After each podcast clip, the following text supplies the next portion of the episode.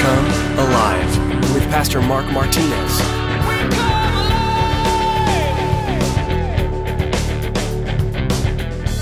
They just looked at me like, I can't believe you're not going to help us. You don't want help. You just want somebody to raise a flag when you make a good point. I'm, I'm not keeping score for you. Time to go.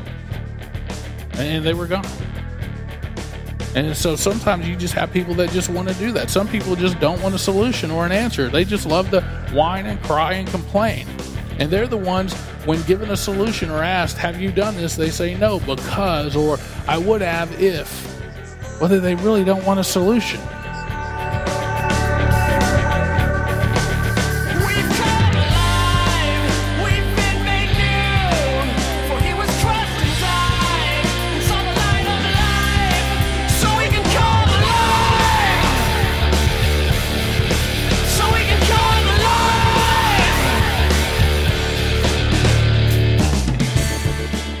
Tried to give good advice only to have it completely rejected?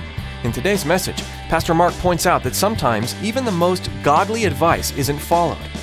Sometimes folks seeking your ear don't want their problems to be fixed.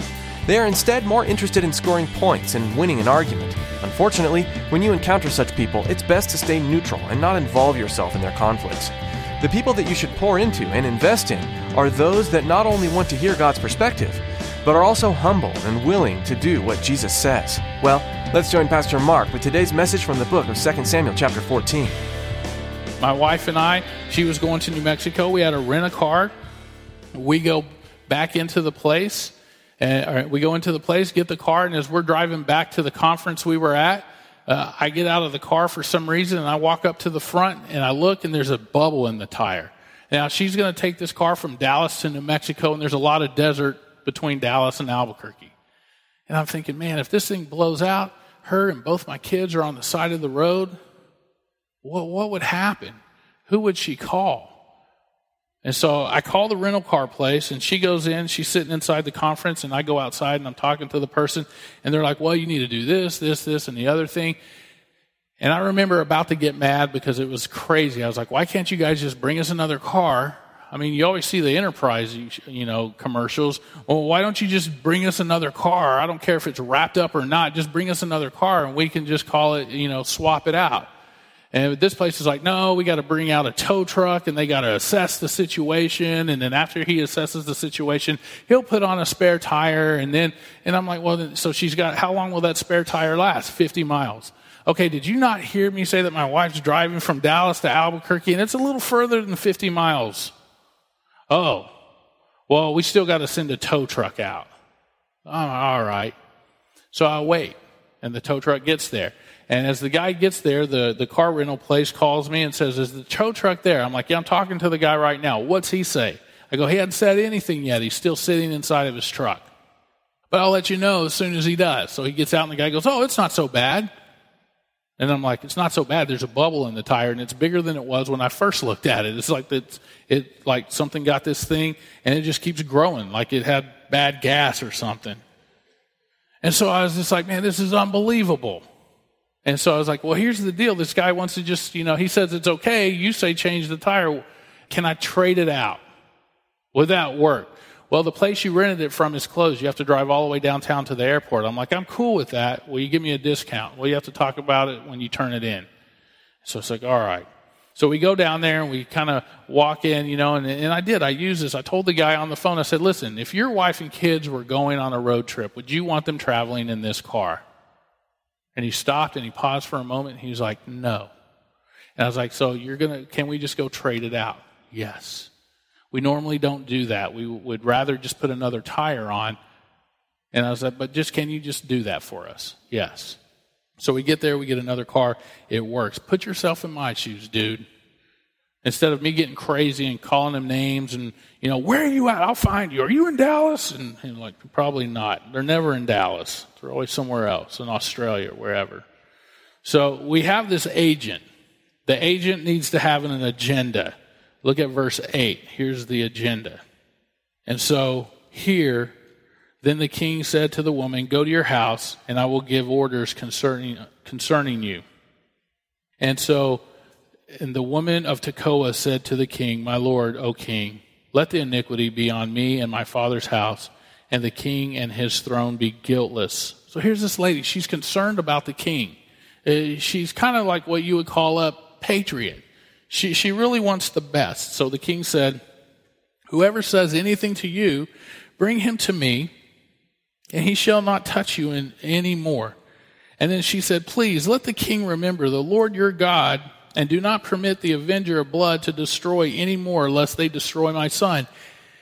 And he said, As the Lord lives, not one hair on your son shall fall to the ground. So you feel God has called you to be an agent, maybe. After we read this section, maybe the Lord's calling you to be an agent to bring about peace, and you have studied the word, and, and you're like, okay, man, you know, I feel good. I have my quiet time every day. I think I know what I could say to this person. I know where I can take them in the scriptures to show this person they're wrong and, and the good things they've done. And so you feel good, but what needs to happen? The question would be, what does that look like? What is needed to bring about the change? And so, just as Joab had hoped, David had ruled that the son's life was to be spared. Now, there's a couple of things in here that you might be questioning. What is the avenger of blood? Well, the avenger of blood would be somebody that the family would send to avenge the death of the murderer.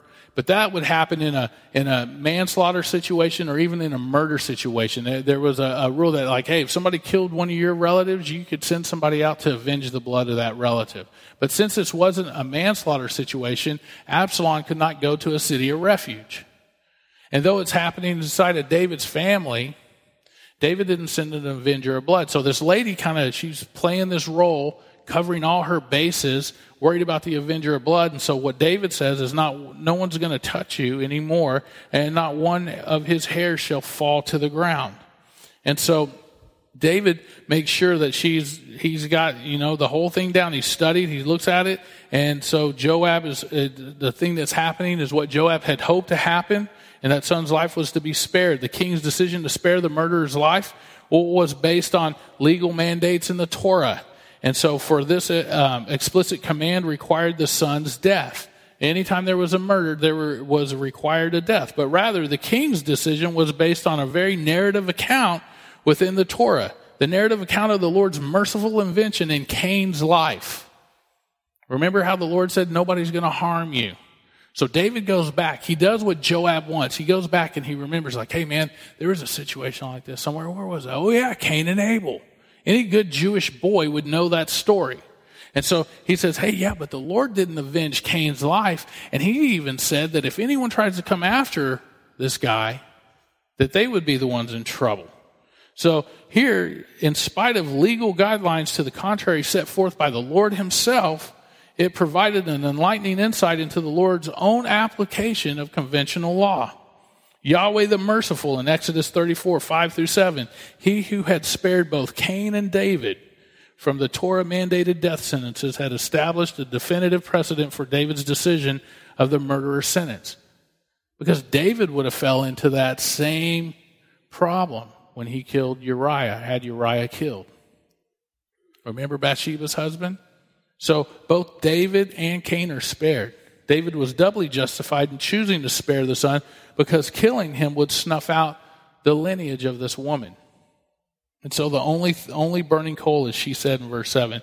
So the woman had left and leave her husband neither name or nor remnant on the face of the earth. And so David assured the woman that he would issue an order here in verse 8. He says, Hey, I'm going to issue this order in her behalf, granting a reprieve for her son. So the woman apparently expressed concerns for the king's um, disregard for the letter of the law and basically saying, hey, you know what? I, this isn't going to happen. And it was perceived without guilt.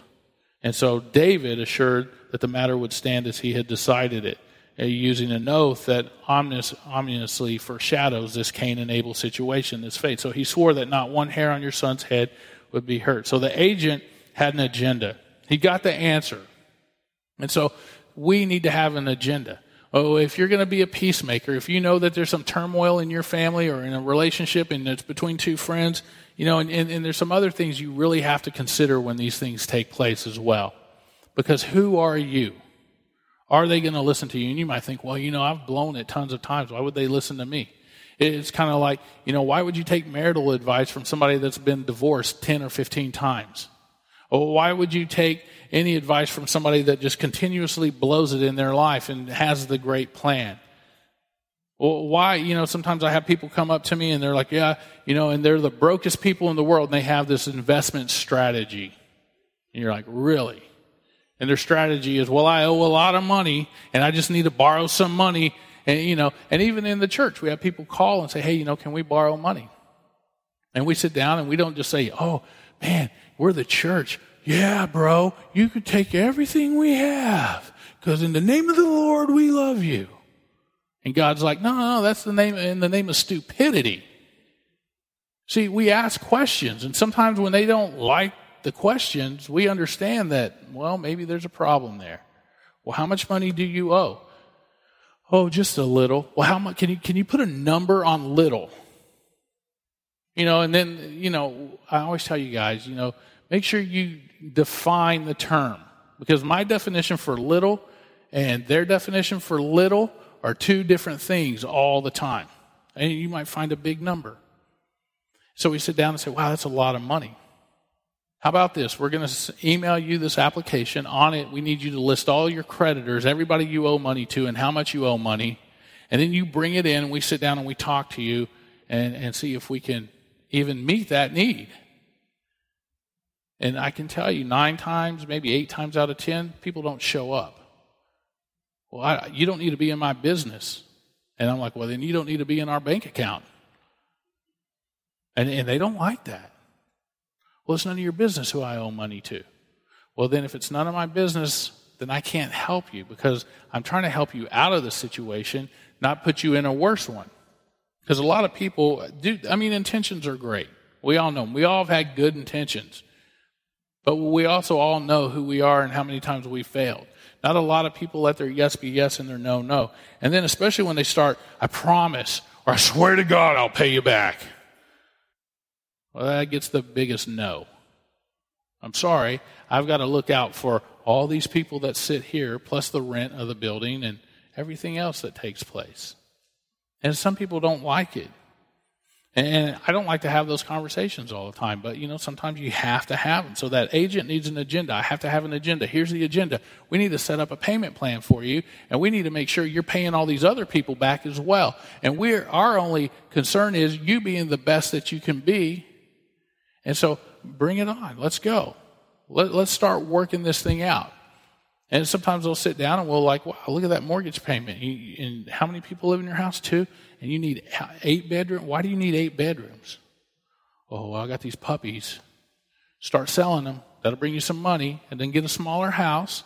Don't live outside your means. You know, what kind of car do you drive? How much money do you owe on that? Can you sell that thing and, and maybe get a little bit of money and get a lesser car? and, and get you to point A to point B without going broke? Yeah, we could probably do that. Okay, cool. Here's this. Now we got the, and you see, it takes a little while for people to get back, but a lot of times, oh no, they want to do it their way, and their way is not always the best way. So we basically go through the Bible. So an agenda. An agent has got to have an agenda. He's got to be able to answer the questions and give an answer. Look at verse 12. Verse 12 says, Therefore the woman said, Please, let your maidservant speak another word to my lord the king. And he said, Say on. And so the woman said, Why then have you schemed such a thing against the people of God? For the king speaks of this as one who is guilty, and that the king does not bring his banished one home again. For we will surely die and become like water spilled on the ground, which cannot be gathered up again. Yet God does not take away a life, but he devises means so that his banished ones are not expelled from him. Now, therefore, I have come to speak of this thing to my Lord the king, because the people have made me afraid.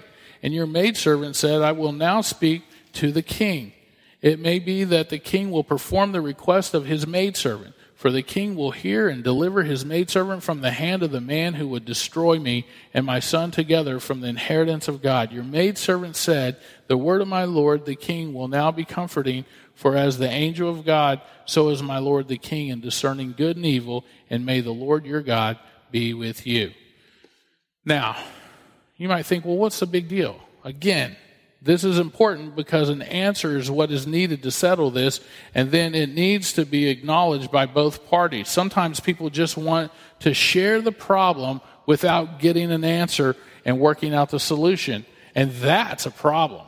You know, a lot of times we'll have people come sitting on this side of my desk and they'll come and, and they'll complain and gripe, whether it's in mar- a marriage situation or it's a relationship situation, and all they want to do is just share the problem. And that's fine. I can sit and listen. Takes less time, less work. And they just want to share the problem, or they want to share the problem and have you be on their side. Uh, we've actually had somebody sitting in our own house one time that told us, I can't believe you don't see this my way. And I remember I just looked, I was like, both of you get out. Just go. I ain't got time for this, man. It's Saturday. There's a hockey game I'd rather be watching on than sit here playing games with you two. And they just looked at me like, I can't believe you're not going to help us. You don't want help. You just want somebody to raise a flag when you make a good point. I'm, I'm not keeping score for you. Time to go. And they were gone. And so sometimes you just have people that just want to do that. Some people just don't want a solution or an answer. They just love to whine and cry and complain. And they're the ones, when given a solution or asked, Have you done this? They say no, because, or I would have if. Whether they really don't want a solution, they just want a, a pity party. So the answer has to be followed by an acknowledgement of God, and, and it is who He is. And she brings up some amazing things. First, she noted that death is a hallmark of the human condition. In verse 15, she says, you know, her emphatic verbal statement that we must surely die. She says, you know, and it, it's true. If you think about it, statistics prove that one out of every one person dies, right? We're all going, it's all going to happen to us. So one out of one dies. Everybody dies. Where you go depends on decisions you make. And so, and it's a, an apparent allusion to Genesis 2.17. If that's the case, then she's restating the Torah and the teaching that God consigned all people to die. So she goes back. She's using scripture now. She's becoming the, the agent that God wants to use to kind of convict David and teach David and point David down the right path.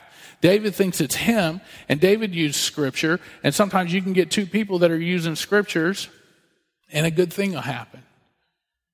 Other times you'll get two people using scripture and one person's trying to use it to twist it and get their way. That's a bad thing that'll happen. So she says, hey, you know what? Here, God has consigned all people to die. Second, she noted that although God requires every person's death, he doesn't try to take away life. He says, yeah, everybody's going to die. God requires this to happen. Every person's going to die, but he doesn't take away life. Instead, he devises a way if you're taking notes, write this down. God devises ways so that a banished person may not remain estranged from him forever. Think about it. it. We're all banished. We've all sinned. We all fall short of the glory of God. And God says the only way that you can reconcile that is, I mean, think about it. When you're saved, you hear Christians say this all the time, the, the cliche, hey, bro, are you saved? From what? If somebody ever asks you that, you as a Christian, play this game with them. It's kind of fun to see what they say. Say, from what? And they'll say, from hell. But we're really not saved from hell, right? We're saved from God's wrath. We're saved from God because God being a just and righteous God, because he's, it says in his word that he can't change. He can't, he, he's not going to deviate from the path that he's already set. He, he's not going to leave and go, oh, you know what? I'm, I changed my mind about that. See, he never changed his mind about any of us. His mind wasn't changed. He allowed, there was a provision for you and I to find our way into heaven because all sin requires, well, the death penalty. It goes back to Adam and Eve. They blow it in the garden and something, I mean, they had covered themselves with fig leaves. Anybody ever touch a fig leaf? It's pretty itchy. And why you would wear that down there, I don't understand. But they did because they weren't smart. They just grabbed the first thing and just covered themselves up. I mean, I, and, and that leaf would dry out pretty quick, crack, crumble, and it's like, oh, another pair of underwear I need. And so God says, you know what? I'm going to go ahead and fix this. And so it says he covered them with skins. Now, anybody ever feel a rabbit skin coat? Those things are soft. Man, that'd be nice to wear those around as underwear. So he made them some skins to cover themselves. A death was required for the sin. So, so they're going back and forth. And so God has devised a way for you and I in the New Testament to find our way to heaven. And it's not good works. Because here's why if it was good works. When Jesus was talking to that religious leader in John 3 3, his name was Nicodemus. He, eh, eh, he's a religious leader. It'd be like the Pope walking up to Jesus and going, Hey man, we perceive that you are a man from God. We, we've seen these miracles. People talk about all these great things you've done. And Jesus says, Well, surely I say, He doesn't even say, Yeah, you know, that's me, buddy. Get a t shirt. I'll sign it for you. He, he doesn't even acknowledge it that way. He just says, Hey, assuredly I say to you, if you're not born again, you will not see the kingdom of heaven. That's John 3 3. A little while after that, John 3 16 happens. For God so loved the world that to do what? To die on a cross, to die that death. To be that sacrifice that we needed to cover our sin for you and I so we can make it into heaven. And we should get excited about that. So he devises ways so that a banished person may not remain estranged from him. James 4:14 is a New Testament reference to this verse. And so she says in verse 14, it would be horrible if he were to die and never be reconciled to you. It'd be horrible for you and I to be dead, for somebody to hear the gospel message and never be reconciled to God, knowing that God had given his only begotten son to die a shameful, painful, horrible death that was meant for you and I. And we, we just walk away from it like nothing happened. And so it tells us in the Bible that Jesus had beat death. That's what Easter celebrates the resurrection of Jesus Christ. Nobody's ever been able to beat death. That's the one thing you and I, no matter how hard we can try, can beat death. But we get to live eternally, forever in heaven because of Jesus Christ. This is an irony that God established a world system that requires death, but then works to con- contravene or intervene into our lives so we don't have to see it eternally. And so he creates a system a way to spare life. And, and, when you think about it, isn't that the best presentation of the gospel that this lady gives and lays out to David right here? I mean, you can see it all happening right here. She lays out the gospel. She provided David with a theological justification for being reconciled to Absalom. And so, since the Lord makes harsh judgments against sinners, but then establishes establishes mechanisms for reconciliation. The king, as the Lord's representative in matters on justice on earth, should do the same, is what she's saying. So, hey, if God's doing this, why shouldn't you do this?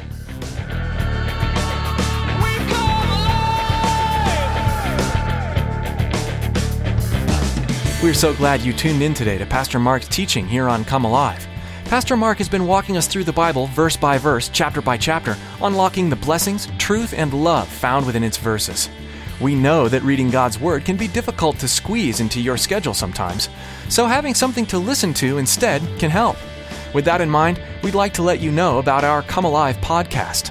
We've made Pastor Mark's messages available to you for free so that you can take them with you on the go, making hearing the Word so much more convenient. Search for Come Alive on iTunes or on Google Play and subscribe to have a notification sent to you as soon as we post new editions.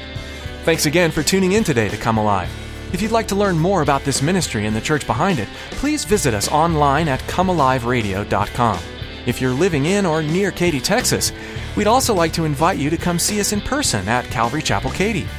We're a laid back group of Jesus followers, and we love inviting new people to come join us in seeking the Father and praising His name. Find service times and directions to our church when you visit our website, comealiveradio.com. That's all we have time for today. We pray you continue to find Jesus through His Word and in everything you do. Join us next time for another in depth look at the Bible, right here on Come Alive.